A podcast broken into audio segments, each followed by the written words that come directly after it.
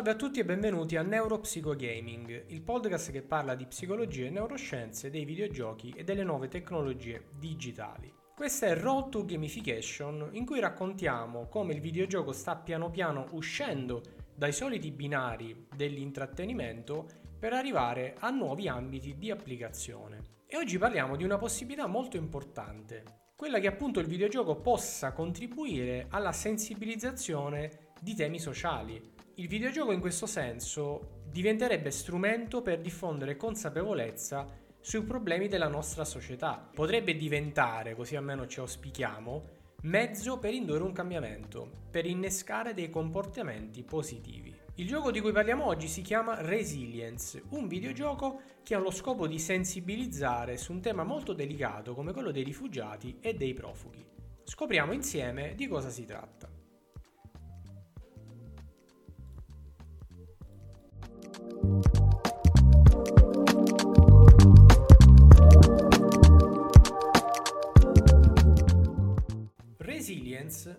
City builder un gioco in cui dovremmo costruire una città, come ce ne sono tanti esempi in giochi più famosi come per esempio SimCity. In questi giochi abbiamo sempre a disposizione una mappa su cui dobbiamo costruire gli edifici che comporranno la città, così come i trasporti, le strade e ci dovremo occupare degli abitanti. Resilience di per sé non è un gioco sviluppato da una grande società di sviluppo, ma in realtà Sungrazer Studio che ha sviluppato questo titolo, è costituito da 18 giovani studenti universitari della Drexel University a Philadelphia, negli Stati Uniti. Dicevo appunto che Resilience è un city builder, ma in questo caso non dovremmo costruire una città normale, ma un campo profughi, la cui particolarità, che è anche una caratteristica peculiare del titolo, è che si trova su un altro pianeta rispetto alla Terra e quindi il tema di fondo è fantascientifico. Il gioco comincia quindi descrivendoci il contesto. C'è una crisi planetaria in atto, definita come Black Hole Crisis, a causa della quale gli abitanti di un pianeta del sistema Milhelm, quindi non siamo neanche nel sistema solare, è costretta ad abbandonare il proprio pianeta. Ad intervenire per aiutarli sarà il ROAM, che è l'acronimo per Relocation and Occupation Agency of Macrocosm, in sostanza un immaginario ente umanitario che aiuta i profughi, in questo caso però interplanetari. Ed in questo gioco noi impersoniamo proprio un membro di questa organizzazione. Noi saremo dei volontari ROM e il nostro compito sarà quello di dirigere un campo profughi chiamato Camp Chiora che verrà costruito su una luna lontana. Noi saremo i manager di quel campo, dovremmo occuparci di gestirlo di far sì che il campo risponda alle esigenze di questi rifugiati e di risolvere insomma tutti i problemi che potranno in qualche modo comparire. Appena arrivati a Camp Chiora verremo accolti da un volontario rom che ci farà entrare nel campo e ci introdurrà ai nostri compiti.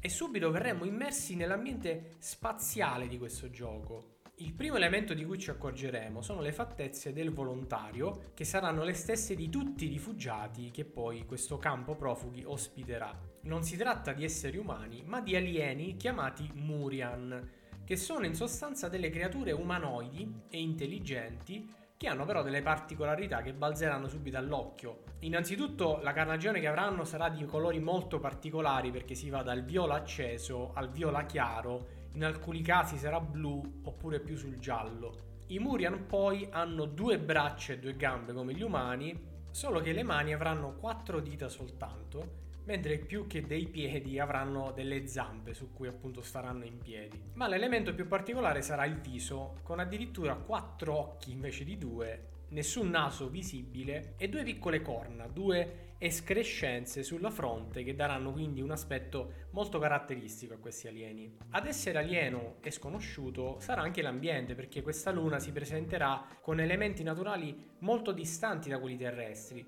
Ad esempio avremo una sorta di sabbia violacea al posto del terreno, poi avremo degli alberi e delle piante con dei colori molto accesi come l'azzurro ed il blu, piante che hanno la forma di funghi enormi, insomma tutto quello che ci appare sullo schermo sarà fantascientifico e volutamente diverso da ciò che vediamo nel nostro pianeta. Ciò che invece sarà uguale è quello che troveremo nel campo profughi e ciò di cui ci dobbiamo occupare. All'inizio ci verrà spiegato come noi dovremo costruire il campo da zero, perché in effetti il campo all'inizio sarà vuoto, ad eccezione di una piccola struttura di accoglienza che sarà anche uno shelter, una sorta di rifugio in cui i nuovi arrivati saranno ospitati temporaneamente prima di avere una sistemazione. Nell'HUD, cioè l'Heads Up Display, l'insieme degli indicatori che vedremo a schermo, ce ne sarà uno grande in alto che ci mostrerà i cicli in arrivo. Sarà una specie di orologio che ci mostrerà quando una nuova astronave di rifugiati sta per arrivare al campo e ogni nuova nave è considerata un ciclo appunto di nuovi arrivati. Quando inizieremo la partita il campo sarà vuoto, non sarà presente ancora nessun profugo, ma saranno in sostanza in arrivo e quindi dovremo iniziare a collocare gli edifici per ospitare i Murian. Gli edifici saranno il cuore del gioco, perché dovremo collocarne sempre di nuovi e di diversi per assicurare tutti i bisogni dei rifugiati del campo. Innanzitutto avremo gli alloggi che ospiteranno i profughi Murian, ma molto importante poi saranno le strutture che provvederanno al sostentamento di queste popolazioni e quindi pompe e cisterne d'acqua e refettori e mense per il cibo. Le altre due strutture veramente importanti saranno strutture per l'igiene, quindi bagni e docce, e i centri medici che saranno vitali effettivamente e lo vedremo più avanti perché potranno assicurare la salute e il benessere dei rifugiati. All'inizio del gioco ci sarà comunque un tutorial che ci spiegherà gli altri due elementi essenziali. Il primo è che avremo a disposizione un tablet dove potremo vedere la mappa dall'alto e controllare tutti gli edifici e se necessitano di manutenzione,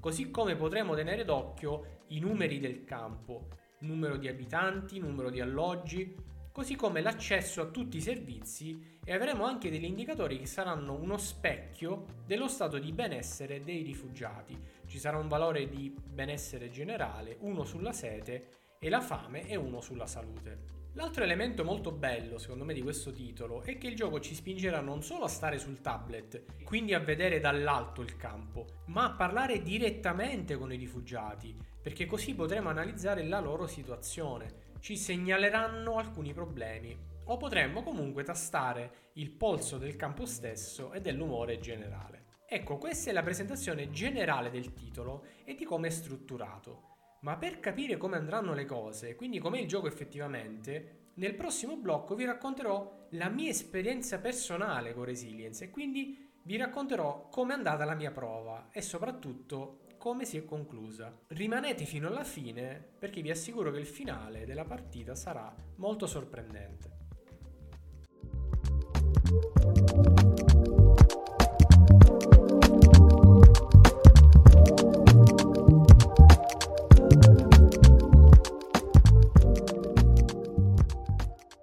Appena costruiremo il primo edificio, il tempo comincerà a scorrere e partirà il primo ciclo di arrivi. Ci sono due modalità di gioco, una è definita demo e prevede 60 cicli, mentre nella modalità standard ne avrà 120 ed è quella che ho scelto io. Devo dire che l'arrivo dei rifugiati è stato emozionante perché vedi effettivamente arrivare questa astronave e assisti all'ingresso di questi Murian che cominciano a vivere nel campo e ad essere parte di questa storia, di questa avventura, così come il giocatore che non solo ne fa parte, ma deciderà proprio le sorti di questi abitanti. L'inizio del gioco sarà calmo e tranquillo, ci saranno pochi Murian e si potrà rispondere facilmente alle loro richieste e quindi cominceremo a costruire degli alloggi, delle cisterne d'acqua, insomma tutti i vari edifici. Sarà anche bello all'inizio esplorare, osservare cosa fanno i Murian e parlare con loro. Una delle cose che mi ha colpito di più del titolo è che i Murian cominceranno a percepire i propri inquilini dell'alloggio in cui vivono come comunità e quindi inizieranno piano piano a parlare di loro. Ci diranno, ad esempio, nel mio alloggio ci sono due persone che hanno bisogno di cure mediche in questo momento. Un altro elemento importante sarà costituito dai fondi che disponiamo, che non saranno infiniti. Ci sarà un indicatore in alto che ci segnalerà quanti ne sono rimasti e in realtà spesso questi fondi ci permetteranno di costruire solo un paio di edifici per ciclo e quindi a un certo punto saremo costretti a fare delle scelte che sono anche delicate perché decidere se dare acqua o medicine è una scelta molto pesante. A venirci incontro saranno alcuni ambasciatori che si offriranno di darci dei fondi. Questa è un'opzione che nei miei ricordi di videogiocatore ha un trascorso molto preciso con un altro gioco che è Them Hospital, un gioco della mia adolescenza. In quel caso era un gioco in cui si era manager, però di un ospedale appunto, ed ogni tanto comparivano dei benefattori che volevano aiutarci e molto spesso sia in Time Hospital che in Resilience saranno una vera manna dal cielo perché avremo enorme bisogno di questi fondi. Col procedere dei cicli e degli arrivi, il campo comincerà a popolarsi di Muriam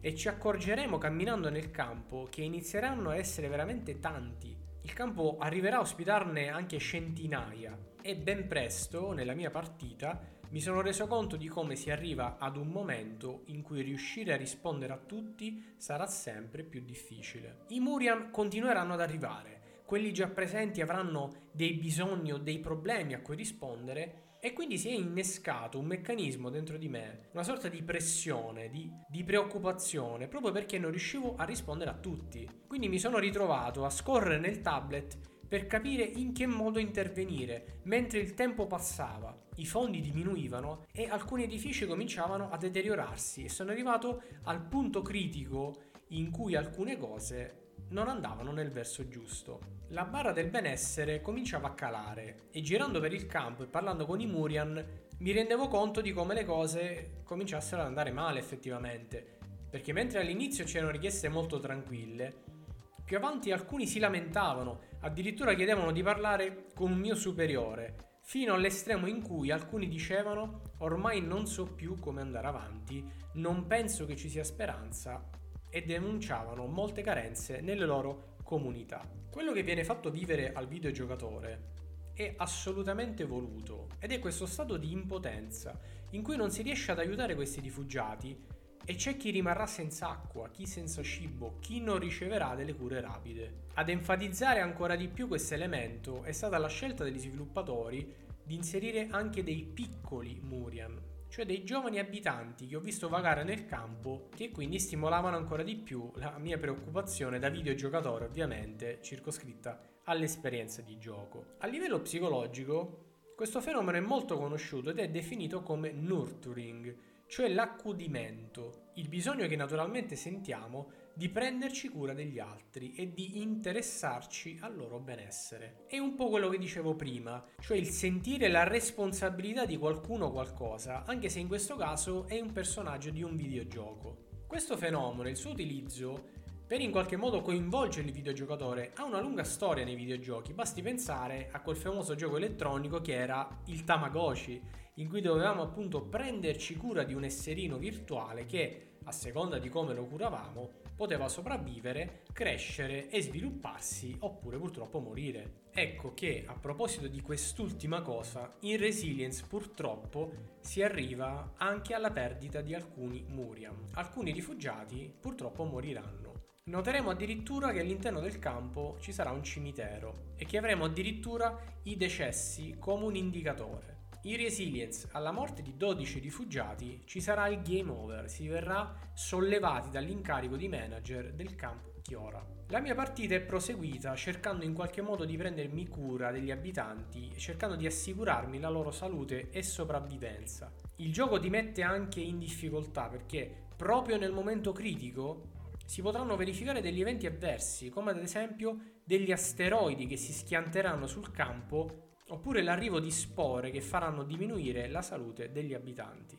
Arrivati a un certo punto della partita, purtroppo ho avuto la prima vittima del campo. Uno degli elementi di resilience è che ti viene suggerito come in realtà spesso la salute dipenda dagli altri fattori, cioè se l'abitante ha alloggio, acqua, cibo e igiene, si ammalerà più difficilmente. Ma il problema è proprio questo, e cioè il gioco ti mette nella situazione in cui tu non puoi più rispondere ai bisogni, dovrai tralasciare qualcosa e quindi magari dovrai spendere gli ultimi fondi rimasti per acquistare una fornitura d'acqua, ma lascerai magari alcuni abitanti senza attrezzature igieniche.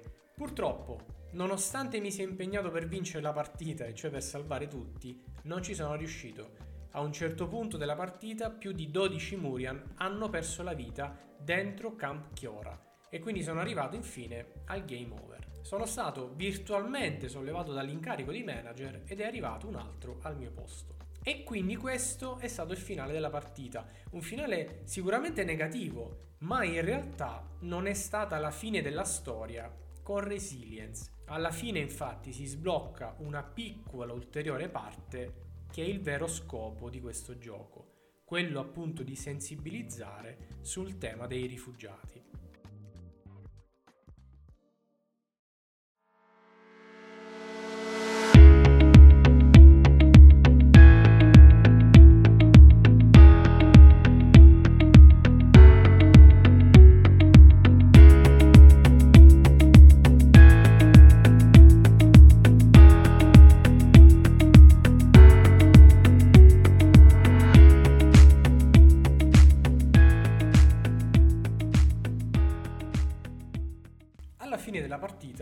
Che si era concluso con questo mio game over, c'era quella che viene definita la call to action. C'è un invito che viene fatto all'utente affinché compia appunto una determinata azione. Nel caso di Resilience, il messaggio che appare alla fine è appunto di provare a fare la differenza, ma questa volta non nel mondo fantascientifico dei Murian, ma nel mondo reale, e quindi per le persone che stanno purtroppo vivendo questa situazione. Nelle ultime schermate noi veniamo messi di fronte ad alcune foto di veri campi profughi in alcune parti del mondo. Veniamo stimolati a guardarle, a riflettere sulle condizioni che vivono e a fare qualcosa. Non solo, ma anche a conoscere le associazioni che se ne occupano. Ce ne verranno presentate due che sono l'UNHRC, cioè l'Associazione delle Nazioni Unite per i rifugiati, e Doctors Without Borders, conosciuto in Italia come Medici Senza Frontiere. Queste due associazioni sono direttamente collegate al progetto, anzi si può dire come tutto il gioco sia stato costruito per farci riflettere su questo tema e per portarci lì, a queste associazioni, a questi siti e a questi contenuti. Su questo punto voglio fare una riflessione che spiega veramente perché un prodotto come Resilience è così importante, può veramente cambiare tanto le cose, può influire così tanto. L'obiettivo di Resilience non era quello di farci divertire, ma quello di aumentare la nostra consapevolezza sul tema dei rifugiati, di farci conoscere queste realtà, così come le associazioni che lavorano per aiutare i profughi e i rifugiati. E la forza di questo videogioco è che ci riesce in un modo come solo un videogioco appunto riesce a fare e come altri mezzi magari non riescono. Il fatto è che purtroppo questi temi, così come le associazioni che ci lavorano, noi tutti possiamo averle di fronte tutti i giorni, senza però che riusciamo in qualche modo ad essere coinvolti in questi problemi. È difficile che riusciamo a dare attenzione e sostegno a questi progetti. Questo avviene per un particolare meccanismo psicologico che viene definito information avoidance, l'evitamento di informazioni. In sostanza certi temi sono così delicati, pesanti che noi sviluppiamo questa tendenza a non volerli conoscere, potremmo dire a distogliere lo sguardo. La mia non è ovviamente una critica o un giudizio perché tutti viviamo questo meccanismo e quindi è giusto parlarne ed è giusto conoscerlo ed è appunto assolutamente una cosa naturale che riguarda veramente tutti noi. Potreste pensare inizialmente che questo non vi capita, che ne siete immuni e non lo fate, che non rifiutate mai certe informazioni, ma vi basterà pensare a quante volte in televisione avete cambiato canale per non guardare una pubblicità che vi parlava della povertà e malnutrizione infantile, quando per strada avete incontrato dei volontari di un'associazione e avete preferito non fermarvi ed ascoltare quello di cui si occupano. Succede continuamente. Anche quando scorriamo le notizie sui social network, ad esempio, può capitare spesso. Allora il problema è che a causa di questo fenomeno, l'evitamento delle informazioni, noi in qualche modo ci blocchiamo e certi contenuti non arrivano. Noi non andiamo a guardare determinate cose e possibilmente non agiamo, non diamo un contributo. Il motivo più importante è che questa cosa ci appare talmente grande che pensiamo di non poterne avere nessun controllo e questo fenomeno si manifesta per tanti temi diversi come la povertà, il cambiamento climatico ed appunto il fenomeno dei migranti. Allora il meraviglioso obiettivo, lasciatemelo dire, il grande pregio di Resilience e dei videogiochi come questo è che rompono questo blocco, riescono in qualche modo a smuoverci, a imporci se vogliamo di guardare queste cose, di parlarne e di fare qualcosa. Tutto il gioco è quindi in qualche modo costruito su questa base, con questa logica. Anche la scelta di usare degli extraterrestri non è per niente casuale, perché appunto se avessimo avuto la responsabilità di esseri umani e non creature fantastiche, la cosa sarebbe stata forse troppo pesante per l'utente e quindi non si sarebbe raggiunto lo scopo di coinvolgerci e farci riflettere. Il gioco a mio parere ha il grande valore di mostrarci in questa maniera un po' giocosa la realtà dei campi profughi, perché anche se giocando una persona non se ne accorge, però effettivamente per dei rifugiati avere un alloggio è vitale, così come in questi campi cibo, acqua, condizioni igieniche, forniture mediche sono elementi essenziali che spesso vengono a mancare. Allora il motivo per cui vi ho voluto parlare di resilience e per cui vi parlerò di titoli simili e mostrare come il videogioco può creare questo incantesimo, può farci aprire gli occhi, può farci empatizzare con chi soffre, può farci riflettere su certi temi e magari spingerci ad agire a fare qualcosa. Allora, alla fine di questo episodio, quello che mi piacerebbe da parte di chi ha ascoltato questa puntata è che provasse a fare due cose. La prima è giocare a Resilience e provare questa esperienza. Quindi vi lascerò il link al sito itch.io, che è un sito per prototipi, dove potete scaricare gratuitamente questo gioco su Windows o sistema Linux e che non vi ruberà neanche troppo tempo. Il gioco standard dura proprio 40 minuti. Quindi provatelo, vivete questa esperienza e fatemi sapere poi nei commenti cosa avete provato nel giocarlo. La seconda cosa è andare a vedere i siti internet delle due associazioni che vi ho citato nella descrizione di questo episodio. Il primo è UNHRC, vi lascerò proprio il sito italiano e l'altro è Medici Senza Frontiere. Le cose che vi invito a fare in questo caso sono diverse. La prima cosa è conoscere, essere consapevoli. In entrambi i siti ci sono tante informazioni sulle emergenze in atto e quello che vi invito a fare è andare a guardare nella sezione notizie di entrambi i siti, così come seguire i social delle due associazioni per essere sempre informati. Noterete come le situazioni di emergenza sono tante e magari vi accorgerete di come la maggior parte non le conosciamo. I nostri mezzi di informazione non riportano queste notizie. Ci sono tante situazioni critiche al momento in Africa e in Sud America, ma l'emergenza più grande è sicuramente in questo momento in Afghanistan. Secondo la stima di UNHRC, che potrete andare a vedere, ci sono più di 2 milioni di rifugiati in questo momento in Iran e Pakistan un numero veramente assurdo. Se ripensiamo a Resilience, possiamo riflettere sul fatto che quello che i Murian vivevano in quel mondo artefatto è vissuto dai profughi in tutto il mondo in questo momento. Allora dobbiamo conoscere, ma anche diffondere un'altra cosa che possiamo fare. Si può ad esempio fare un post nei social, dove condividiamo tante di quelle notizie inutili, perché invece non provare a parlare di questo tema e di queste associazioni? L'ultima cosa che vi chiedo di fare è di pensare a fare una donazione e ci sono tanti modi diversi.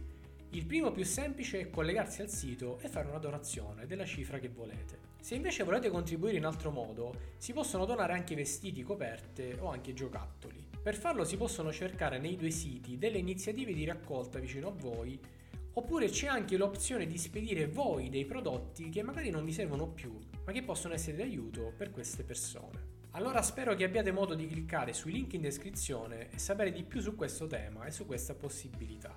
Con la puntata di oggi abbiamo parlato di un'utilità nuova ed inaspettata del videogioco, che è appunto quella di trasmettere contenuti importanti, dare conoscenza su problematiche che magari neanche conosciamo e il videogioco diventa mezzo di trasformazione della nostra società. E questo, a mio parere, non fa altro che alzare ancora di più la sua importanza, nella capacità che ha di cambiare il mondo e le nostre vite.